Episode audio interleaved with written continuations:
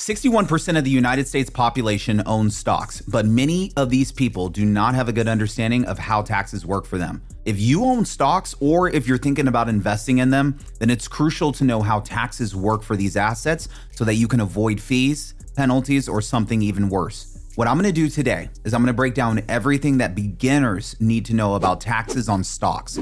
So if you're new to stock investing or you don't really have a solid understanding of how taxes work on stocks in general, this will be the video for you. Before we dive into how stocks work, I want to introduce you to Money Pickle. Money Pickle is a free financial help desk for anyone to speak to a financial advisor. The reason why I'm bringing this platform up is because while getting taxes right for stocks is very important, it's also crucial to have a solid financial plan if you want to grow your wealth efficiently and securely over time. This is something I take very seriously. But unfortunately, many people fail to reach their full financial potential because they do not get the financial coaching that they need from a certified professional. Money Pickle helps you to fix this problem in a highly convenient way. What I like about Money Pickle is that the company lets you book a completely free 45-minute Zoom consultation call at the time of your choosing with either a financial planner, a fiduciary, or another financial expert that you may need. During the call, you can ask all your questions, you can share your financial goals, your concerns, and after the call, you'll have the opportunity to continue to work with the same expert you spoke to. When it comes to creating a financial strategy for your future, you do not have to think about doing this alone. I'm gonna drop a link in the description today's video so you can easily go onto Money Pickle's platform and book a free Zoom call with a trusted financial planner today. Now, the Money Pickle financial planners are all experts with many years of experience. As a reminder, I'm an enrolled agent or an EA, which is a certified tax specialist. So I focus on tax strategy. I do not give financial advice, but the Money Pickle advisors will. So if you want financial assistance beyond just tax strategy, then make sure to click on the Money Pickle link in the description below this video. Also, I want to quickly remind everyone that the Tax-Free Wealth Challenge will be taking place October 30th through November 3rd. In this event, I will teach you powerful tax strategies over the course of 5 days that I do not cover here on my YouTube channel. You can participate in this challenge from anywhere in the world and attend it digitally. There's a link in the description if you want to sign up and learn more about the event. All right, guys, now let's get back to today's video. All right, guys, the first thing I want to go over is realized versus unrealized gains. This is because it is one of the most important tax topics when it comes to stocks, and it also is something that I don't get asked a lot. So a lot of people hold stocks in their brokerage accounts and they don't sell them throughout the year. They just buy them and let them sit there. If you do this and if you pick your stocks well, then your account will increase in value over time. But here's the thing, and this is the important part, guys. If you do not sell your stocks, then you will not owe taxes on them. And this is because you have not technically made any money on them yet. Instead, you have made what is called an unrealized gain. It is called an unrealized gain because the profits have not yet become real. That only happens when you actually sell the stocks. So just as an unrealized gain is an amount of money that you could make if you sold the stock, a realized gain is the amount of money that you actually make when you sell a stock. Realized gains are definitely taxable. So let's take a look at an example of each.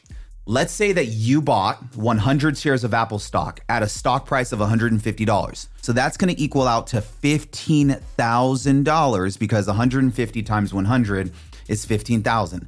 Now, let's say that the stock price doubled and it went to $300. So the stock price is now at $300, even though I purchased it at $150.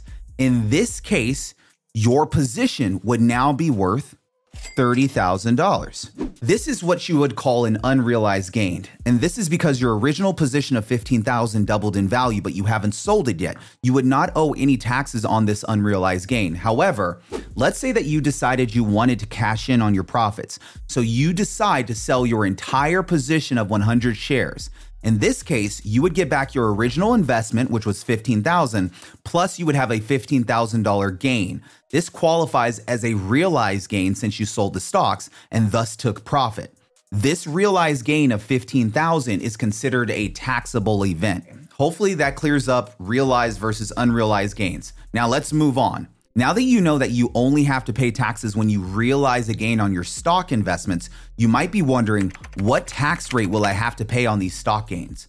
Well, the answer is it depends. The amount of time you hold on to the particular stock before you sell it hugely influences the tax rate that you ultimately have to pay for your stock gains. And the reason why the amount of time you hold on to the stock can impact your tax rates is because there are two different categories of capital gains. You have long-term capital gains and short-term capital gains.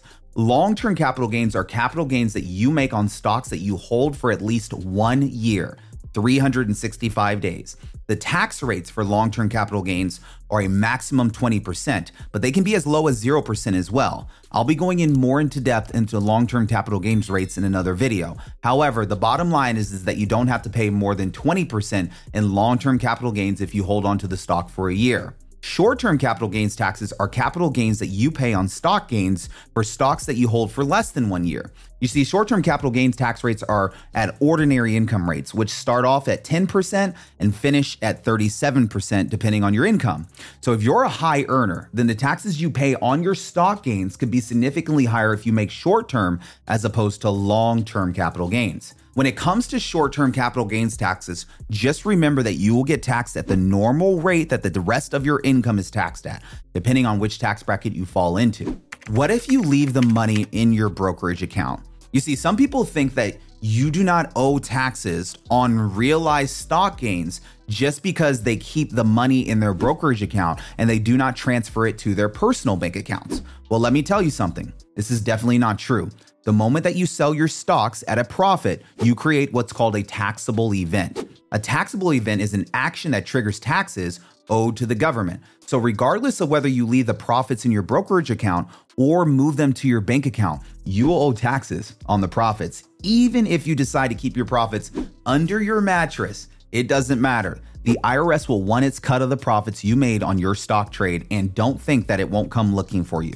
Carlton, how will the IRS even find out about my stock trades and profits in the first place because I trade crypto and it's offshore in another account? Well, every year, brokerages are required to send Form 1099B proceeds from broker and barter exchange transactions to both the client and to the IRS. This form reports your capital gains and losses. So yes, the IRS will be able to see exactly how much money you made or lost with your stock trades for the year.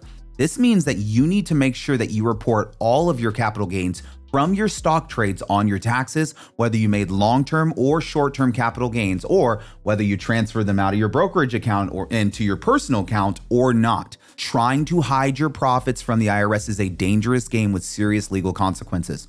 So just make sure that you report everything accurately. Now, you might be asking, what about stock losses? Of course, not everyone who invests is going to make money with their investments every single year. In fact, a lot of people actually lose money by investing in the wrong stocks. So, of course, we need to discuss what happens if you lose money in your stock investments. Here's the good news, taxpayers.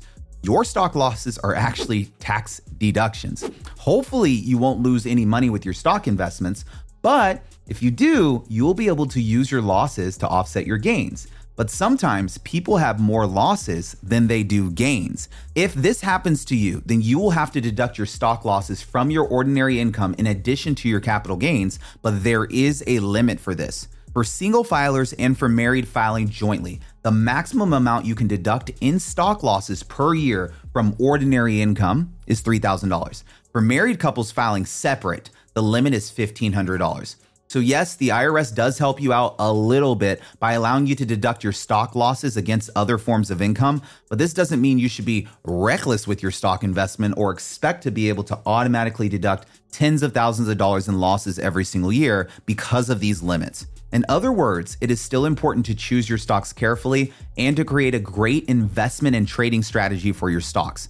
With that being said, the IRS does actually allow you to roll over any unused losses into the following year. So for example, if you had $6,000 in stock losses in 2023 and no capital gains, then you could deduct $3,000 this year from your ordinary income. And the remaining $3,000 will roll over as a loss into 2024's tax return. This is all tracked on form Schedule D on your tax returns. And if you're receiving your 1099B form, this is something that we use as tax professionals to make sure your returns are being filed correctly. Some people who have tax losses make the mistake of ignoring them and forgetting about them. If your goal is to save as much money as possible on taxes, then you should definitely not ignore your stock losses. The deduction you get from tax losses can actually be quite significant. For example, let's say you had that $3,000 in losses left over after you used the rest of your losses to offset your capital gains, and that you decided to deduct the amount from your ordinary income. Well, if you're a high income earner in the 37% tax bracket, then you could potentially save $1,100 in taxes just by claiming your stock loss deduction. Now, how are dividends taxed? Many stocks pay dividends. If you're not familiar with dividends, they are distributions of profits to shareholders. So if you own a dividend paying stock, you'll receive dividends of that stock. It is common for dividend yields to be anywhere between 1 to 5% of the share price. Although dividends are closely related to stocks, they're not quite the same thing. And for tax purposes, dividends are divided into two categories: ordinary and qualified dividends. The difference between ordinary and qualified dividends requires a longer explanation, which I will save for a different video in order to keep this one very beginner friendly. But for tax purposes, what you need to know is that ordinary dividends are taxed at ordinary income levels with a maximum tax rate of 37%, and qualified dividends have a maximum tax rate of 20%.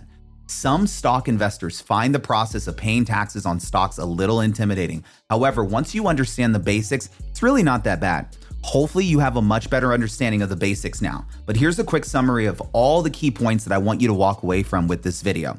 Number 1, you only owe taxes on realized gains, not unrealized gains. And number 2, gains become realized when you sell your stocks for a profit. Number 3, the tax rates that you pay on your stocks gains depends on whether or not you made short-term or long-term capital gains. With long-term capital gains, you have a more favorable tax treatment. Number 4, you owe taxes on your realized profits, even if you leave the money in the brokerage account. And number 5, you report capital gains and losses on Schedule D of your tax return. Now, if you have any questions at all about taxes for your stocks, trading, and investment activity, then feel free to get in touch with my team by clicking on the link below into today's description. You can schedule a complimentary consultation. But listen, as I mentioned earlier, there's also a link in the description to join my Tax-Free Wealth Challenge, which will be taking place on October 30th. It's right around the corner, so don't forget to sign up for this as well. I've also included links in the description to get in touch with my real estate tax team if you need help with real estate tax strategy. And my Tax Alchemy course is also below. In my Tax Alchemy course, I teach you advanced tax strategies that are being used by the wealthiest of Americans right now to save big money in taxes. So feel free to check those out as well on your way out. Finally, don't forget to click on the Money Pickle link in the description below to speak with a certified financial planner if you would like to take your financial strategy to the next level. Okay, that's all for today's video, guys. Thank you so much for watching, and I'll look forward to seeing you on the next one. Cheers.